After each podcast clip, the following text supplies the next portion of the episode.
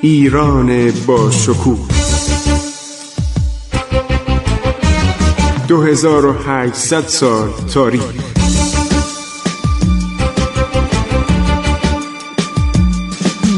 عبور از تاریخ.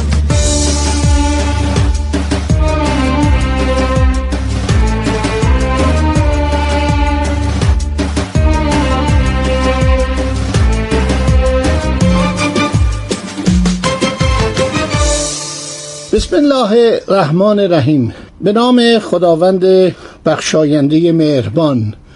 به نام خداوند جان و خرد. دوستان عزیز همیهنان گرامی و تمام فارسی زبانانی که در جهان صدای مرا میشنوند من خسرو معتزد هستم و با شما صحبت می کنم در برنامه عبور از تاریخ دوران صفویه.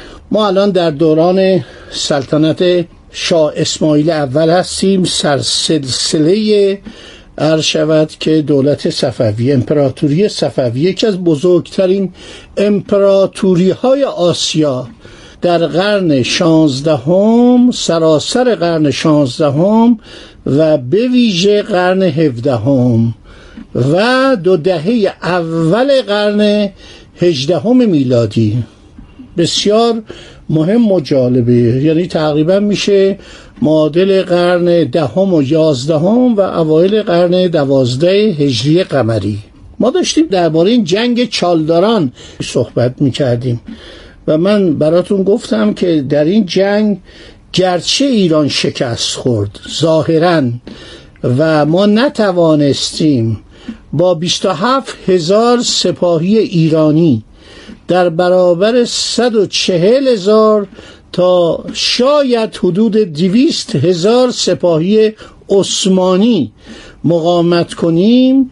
ولی خب دولت عثمانی رشته کار دستش اومد و در اروپا یک قلقله پیچید که این دولت عثمانی که اومده تمام عرض شود که عربستان فلسطین سوریه عراق لبنان و همینطور مکه و مدینه رو تصرف کرده و بسیاری از سرزمین های اروپای شرقی و یونان و رومانی و مجارستان قسمتیش و حتی تا نزدیک وین پایتخت اتریش دامنه پیشرفت نظامیش وسعت پیدا کرده در برابر ایران و دولت صفویه حکومت صفویه کوتاه اومده و واقعا با افتضاح تبریز رو بعد از چهار روز مورخین عثمانی میگن بعد از هشت روز ولی مورخین اروپایی و همینطور ایرانی و هندی و سایر کسانی که وقای نامه نویسی می‌کردن چهار روز. میگن چهار روز بیچاره بیشتر نتونست سلطان سلیم بمونه. و این سر غیرت و معرفت و وطن پرستی و دیانت و میهندوستی و علاقه به آب و خاک ایران بود.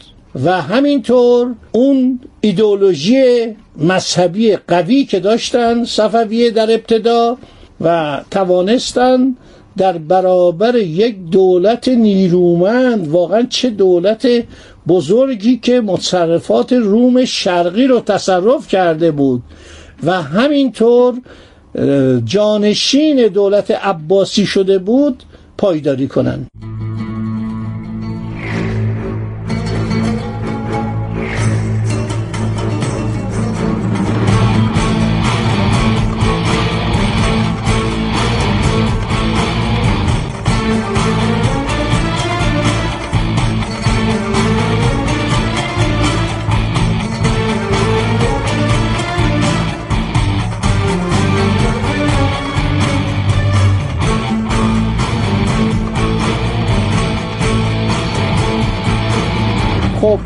یک کتابی در کتابخانه خودم که میگشتم. برای اینکه کتابهای خوب و خواندنی آن دوران رو به شما معرفی کنم به نام آلمارای صفوی. این اسم من نشنیده بودم. آلمارای صفوی؟ ما آلمارای عباسی داریم مربوط به دوران شاه عباس. یک آلمارایی هم مرحوم ایرج افشار به نام آلمارای شاه تحماس عرض شود که پیدا کرده بود یک نسخه قدیمی که چاپ کرد. منم باید تو کتابخانم داشته باشم. انشالله پیدا می‌کنم موقع شاه تماس براتون می‌خونم. روایات قهوه خانهیه روایاتی که نقالا از دوران شاه تماس و جنگهاش با دولت عثمانی و دولت ازبکان و سایر دول می‌گفتند و توی قهوه خانه ها تو این میچرخیدن و نقالا صحبت می‌کردن. این قهوه خانه به منزله تلویزیون بوده به منزله رادیو بوده به منزله روزنامه بوده به منزله یک جایی بوده که مردم جمع می شدن و از هر دری سخنی به میان می آمد آلمارای عباسی رو آقای یدالله شکری یا شکری نمی‌دونم اینجا هیچ علامت نداره. ایشون زحمت کشیدن. عرض شود که سالها پیش 1363 درست کردن و گفتن که 1150 این اولین بار در اومده. 1363 دوباره عرض شود تکرار شده. این آلمارای صفوی یا آلمارای شاه اسماعیل اسم نویسنده شما نمی‌دونیم. ننوشته ولی پیدا نکرده. ولی کتاب خوبیه. مثل کتاب تسکرت الملوک مینورسکی نویسنده و محقق و ایرانشناس و مترجم روسی مقیم لندن تهیه کرده. یادداشت برداری کرده بر اساس یکی از متون صفوی. خیلی کتاب پر و جامعه یه حالت تقریبا حماسی هم داره حالت نقالی هم داره. من خیلی خوشم اومد این کتاب رو خوندم. که بعد میگه که خان محمد استاجلو که حاکم دیاربک بود. اون موقع دیاربک مال ایران بود. در اون استاف میتینگ یا در اون به اصطلاح اتماژور ستاد ارتش که تشکیل میشه در حضور شاه اسماعیل. چون من روایات مختلف رو براتون می‌خوام بخونم. در اون جلسه به اصطلاح فرماندهان جلسه برنامه ریزی خطاب به شاه اسماعیل میگه قربانت شوم بسیار از عقل دور است که ما را با این هجده هزار کس با قیصر طرف می‌کنی. قیصر یعنی کی؟ یعنی سلطان عثمانی رو چون اینجا قبلا قیصر روم بوده تو ذهن ایرانیان کلمه قیصر مونده بود. در حالی که قیصر یا سزار عرض شود که نام ایتالیایی بود عربا اینو کردن قیصر. یا امپراتور خب از بین رفته بودند. یه دولت امپراتوری روم نبود. ولی ایرانی ها باور کنید تا زمان اواخر قاجار میگودن روم.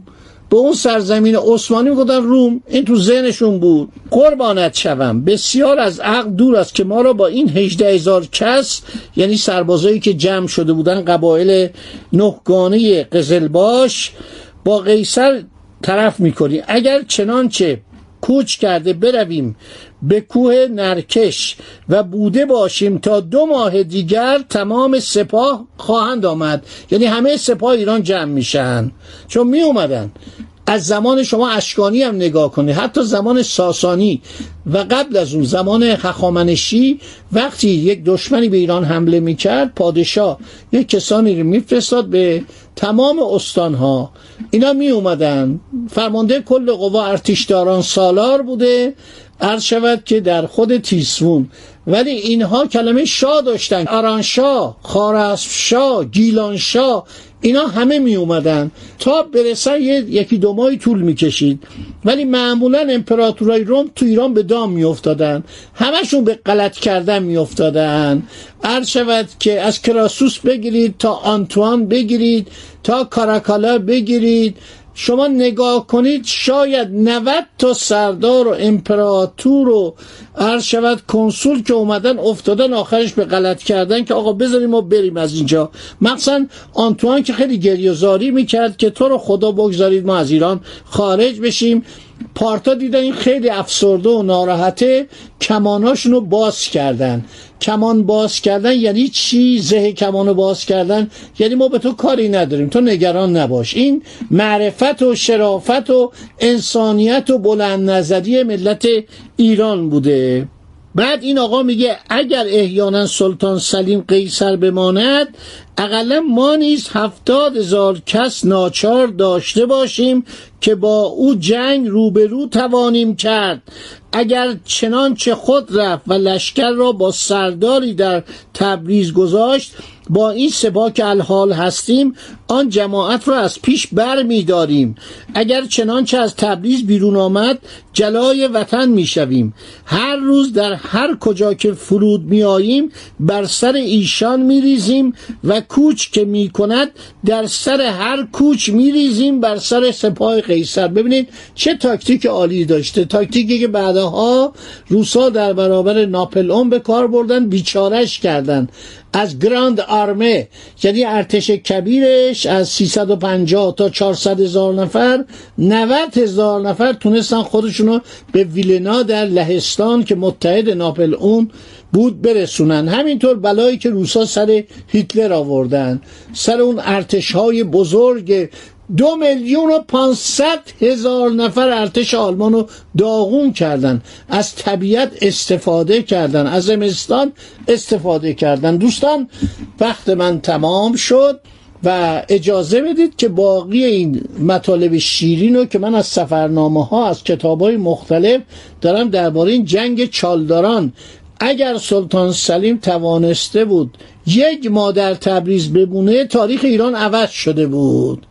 واقعا ایران می‌شد مستعمره عثمانی ولی غیرت مردم ایران به ویژه شرافت و وطن پرستی مردم آذربایجان باعث شد که سلطان سلیم دومش رو کولش بذاره و از ایران بره و واقعا پشیمان بود که آمده به ایران. چون خود ینیچری ها عذب اغلان ها سربازان ارتش عثمانی خودشون قیام کرده بودن. گفتم ما در این سرزمین بدون خاربار بدون آزوقه چه می کنیم خدا نگهدار شما تا برنامه بعد. عبور از تاریخ.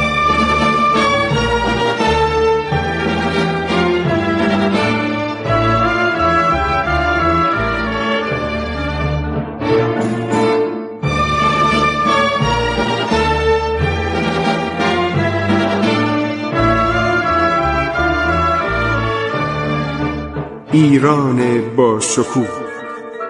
2800 سال تاریخ. سرگذشت ایران ما به روایت خسرو معتزد.